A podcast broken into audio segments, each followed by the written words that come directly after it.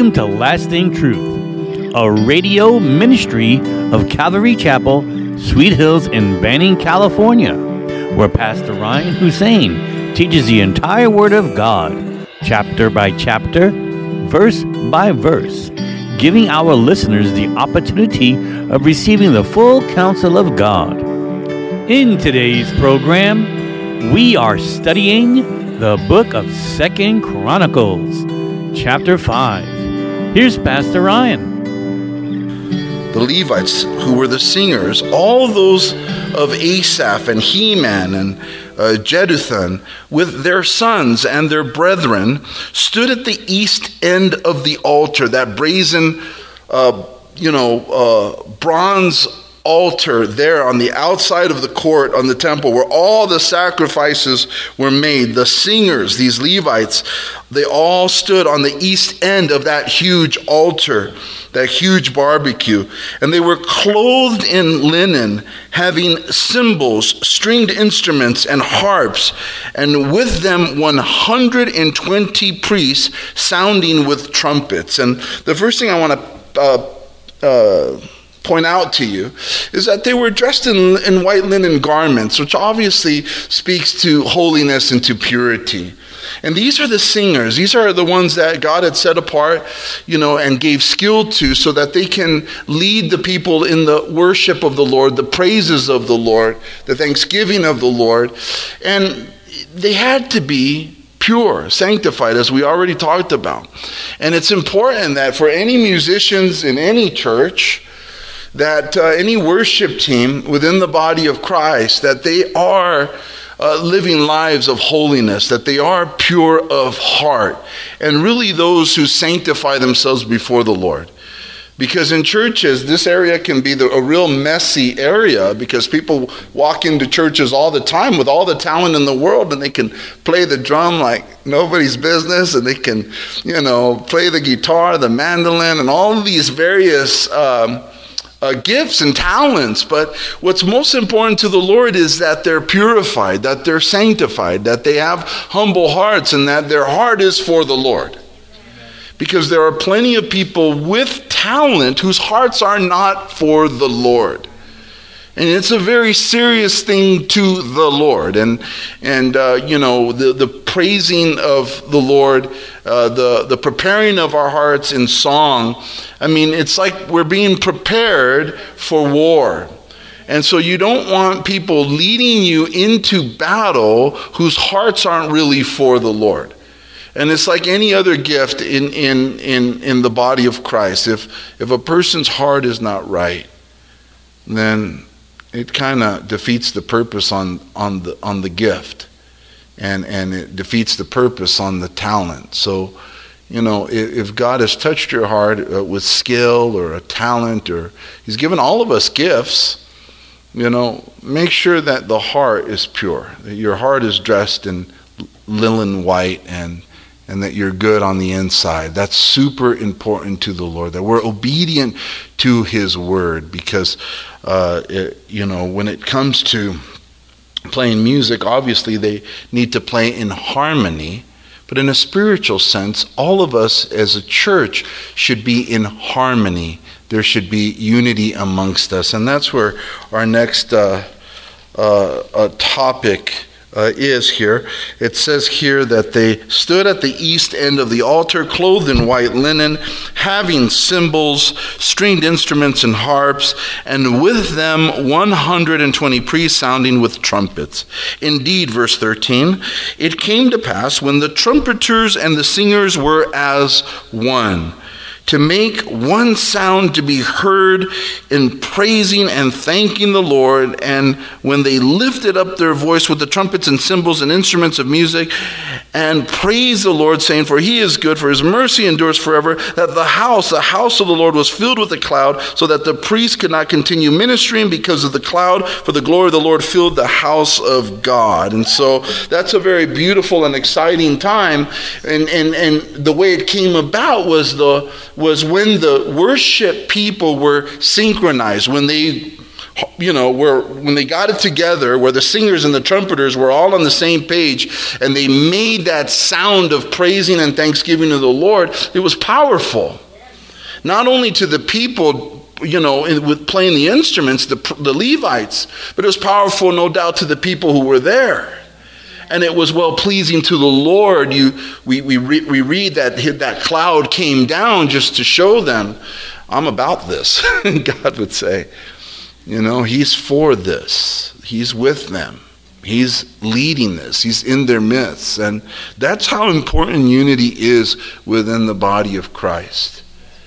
You know, it, there's something to be said about being like minded. And, and it's one thing that I've learned in, in my walk with the Lord how important it is for churches, no matter what churches that you're, you're, you're, you're, you attend or you're part of, whatever church a person's a part of, that church should have unity amongst themselves.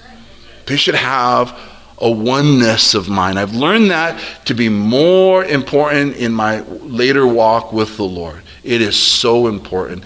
Chuck Smith used to say, Oh, not everybody can receive my ministry.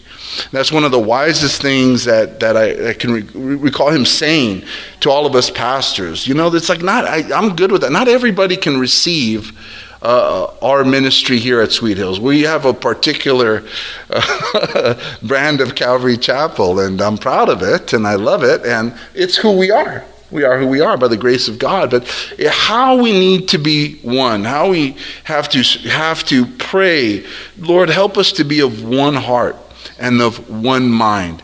Because when we are, my goodness, when that ship is, is, is going in the same direction, it's a very powerful weapon in the hand of God.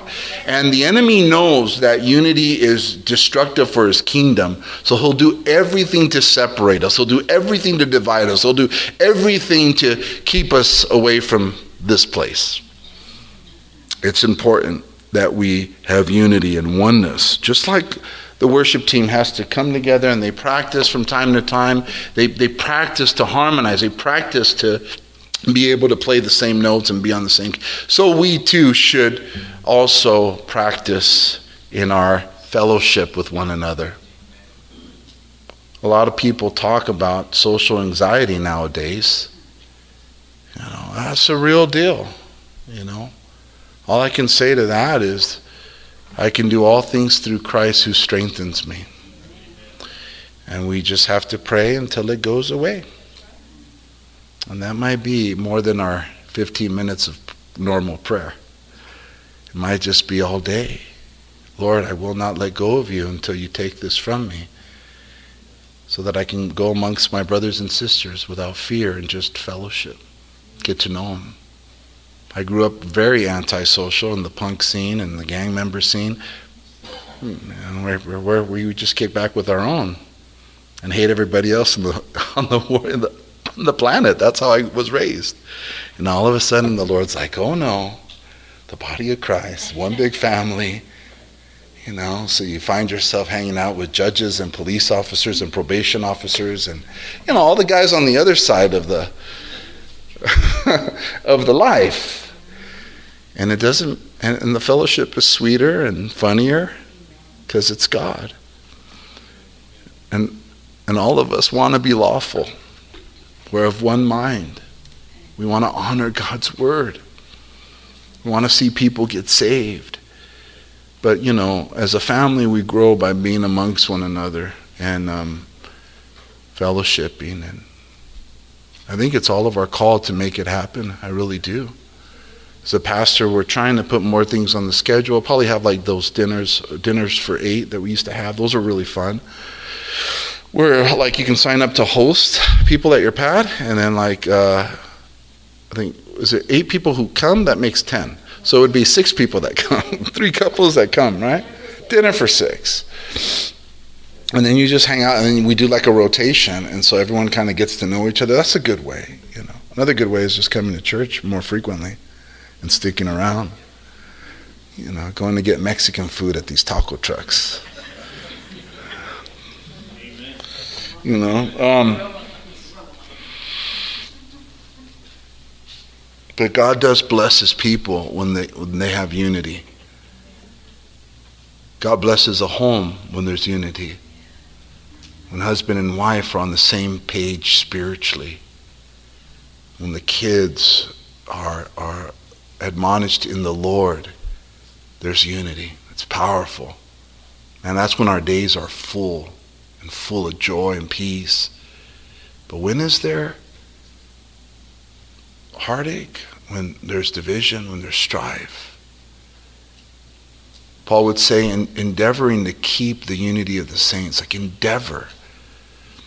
And as pastors, part of our job is to protect the church from division. Like as a pastor, that's what I have. To, one of the jobs I get to do is is, is quell, quell that. Yeah, stop that. Crush it. I just got back from Ken's church, so that's the kind of stuff he does. He just rah. oh my goodness. But anyways. Psalm 22, verse 3 says, But thou art holy, O thou that inhabits the praises of Israel. God is holy and he inhabits the praises of his people. He, he is among, when we praise him, he inhabits that. He's in the midst of that. As Jesus said, where two or more are gathered in my name, I will be in the midst of you. God is here. God is here. The early church was filled with unity. And I believe that's why it was so powerful. And we read about it in the book of Acts, just how fantastic uh, it was. We read throughout the book of Acts how they continued daily with one accord in the temple, right? In Acts chapter 2, verse 46, in the breaking of bread from house to house, that they ate their bread with gladness and simplicity of heart, praising God and having favor with all people. And the Lord added to the church daily those who would be saved. God still blesses unity. God is still, while He tarries, while we're waiting for Him to pull this church out of here, He still wants us to meet that way, get together, fellowship. Man, there's so much healing in that, right? The Bible says to pray for one another, confess your sins to one another that you might be healed. In Acts 4:32 it says now the multitude of those who believed were of one heart and one soul. Neither did anyone say that any of the things he possessed was his own, but they had all things in common. I mean, how do you practice to be selfless? How do you practice to love thy neighbor as yourself, right? But, but, but by being around them, right? It's like I'm a, a fantastic Christian by myself. I, I am so long suffering. But then you get around God's people and you're just like, I need Jesus. I need Jesus right now, bad. I'm a sinner. That's what I am. That's what happens. So around, that's, you know, right? That's what kids are for. That's what par- uh, pets are for too, apparently, in my case. Acts 4:31 says and when they had prayed the place where they were assembled together was shaken and they were filled with the Holy Spirit and they spoke the word of God with boldness. Boldness comes directly from knowing that I'm part of a team. I went all the way to Maine with my crazy eye situation, out in the boonies at some amazing cabin where I had a, where the restroom was a composite, what was it? Compo- compost. I'll preach it till I die. We had a compost toilet, man where you put two scoops after you use it, like a cat. where electricity and the water only worked with a generator. Yeah, try charging your phones with that and try, you know, I got a sleep mask on. I'm just like, oh my gosh. But in the day, you wake up to paradise. So stunning, so beautiful. It's, the beauty there will make you cry. Make you cry. Um, but why did I go there? Knowing that you guys were behind me over there. Help me. You know? Knowing that we are behind you should help you. We need each other to be able to speak the Word of God with boldness so that when you're getting persecuted at work or wherever you are or whatever, you can call some of us up and we'll just pray for you and say, Oh, those brood of vipers, let's pray for them. I'm with you. You know, you need someone to see things the way you see them, biblically.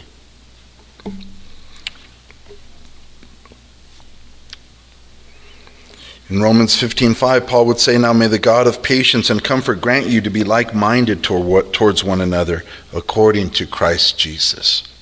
Like-minded. Alrighty. And so, what are they singing? They're singing, "For He is good, for His mercy endures forever." Commentators believe that this is coming straight out of Psalm 100. It's a, it's a small psalm but Psalm 100, verse 5 says, For the Lord is good. His mercy is everlasting, and his truth endures to all generations. So, is the Lord good to you? I know he is.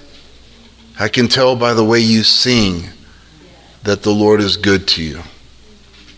That might bring conviction to some people. Oh, shoot. I never sing. I don't sing till the third song. You know, just get ready outside then. Get ready outside. Because I'd hate to come into this place and, and, you know, have that in common with the world. They don't sing and neither do I. Just forget that. In fact, I think I grew in my faith and as a young believer when I came in saying, I don't care what anybody thinks of me. I just care about what God thinks, and I'm going to praise Him. I don't care. And I got out of my shell. Why? Because the love of God compelled me, because He's good to me. But if I don't praise Him, you know, then I'm just like the world out there. They don't. Now, I get it. We, we all have days when we're down and it's been a hard day, and, you know, I'm talking about generally. Generally, we should be coming in here just ready to belt it for him because he's good. And if he's good, then our countenance should display that he's good, isn't he? You know, not that we look like stinking, you know, we belong in a graveyard. We serve a risen king. A risen king. We should celebrate him when we come in here and, you know, um, and then it says, you know, uh, for his mercy endures forever. Has he been merciful to you and forgiving you? Mercy is not receiving what you deserve. I mean, we all have not received what we deserve. Had, had he dealt us judgment the way we deserve, we'd be nothing, dust, beneath dust. So it's mercy. And it is everlasting, which is an even greater plus. Because I need His mercy today as much as I needed it in 1999 in August when I gave my life to Him.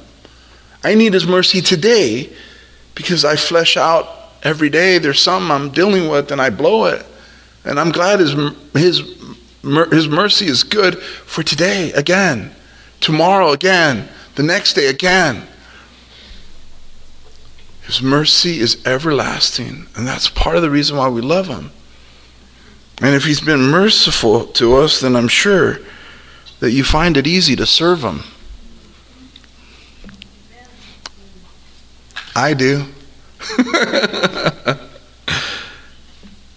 I find it easy to serve Him. Psalm 100, the same one. Verse 2 says, Serve the Lord with gladness, come before his presence with singing. All of Israel, man, all of them are just singing and so blown away that God gets his temple, he gets his house. They're all with one accord, and that cloud comes thick. That cloud. Oh my gosh, in Exodus, even before they parted the Red Sea, that cloud was with them. And God said it'd be there to lead them. Everything about the visual, the, the, the manifestation of God's presence and approval and leading was in that cloud. Like, man, He's with us. I can see that He's with us. I can see that Jesus is with us, can't you? I mean, y'all should be sitting at the amphitheater at Repplier Park right now with flashlights. But you're not. It's a miracle. Jesus is with us. You know? We got a basketball court. and a fence that changes colors. it does change colors. Pray that it comes out nice, okay? It literally is changing colors. But, anyways, we don't see Jesus, but boy, do we see the fruit here. People getting saved, people coming people coming, listening to us on the radio, getting invitations to places. That's not me, that's God. That's fruit. Kids getting saved, kids getting touched by the Lord. There's, man, we don't got a cloud, but we got a lot of fruit, man. So if you don't see it, abra sus ojos, open up your eyes. We'll stop there. Father, we thank you for the blessings that you've given us, Lord. We are so unworthy, but you are good. And that is why you give them. Because you're a good, good Father. And we praise your holy name tonight. We thank you for the church you've given us, but also, most importantly, the church family that we have here. Help us to be like minded. Help us to have unity. Help us to be the people you want us to be. Lord, you said that the gates of Hades shall not prevail against your church.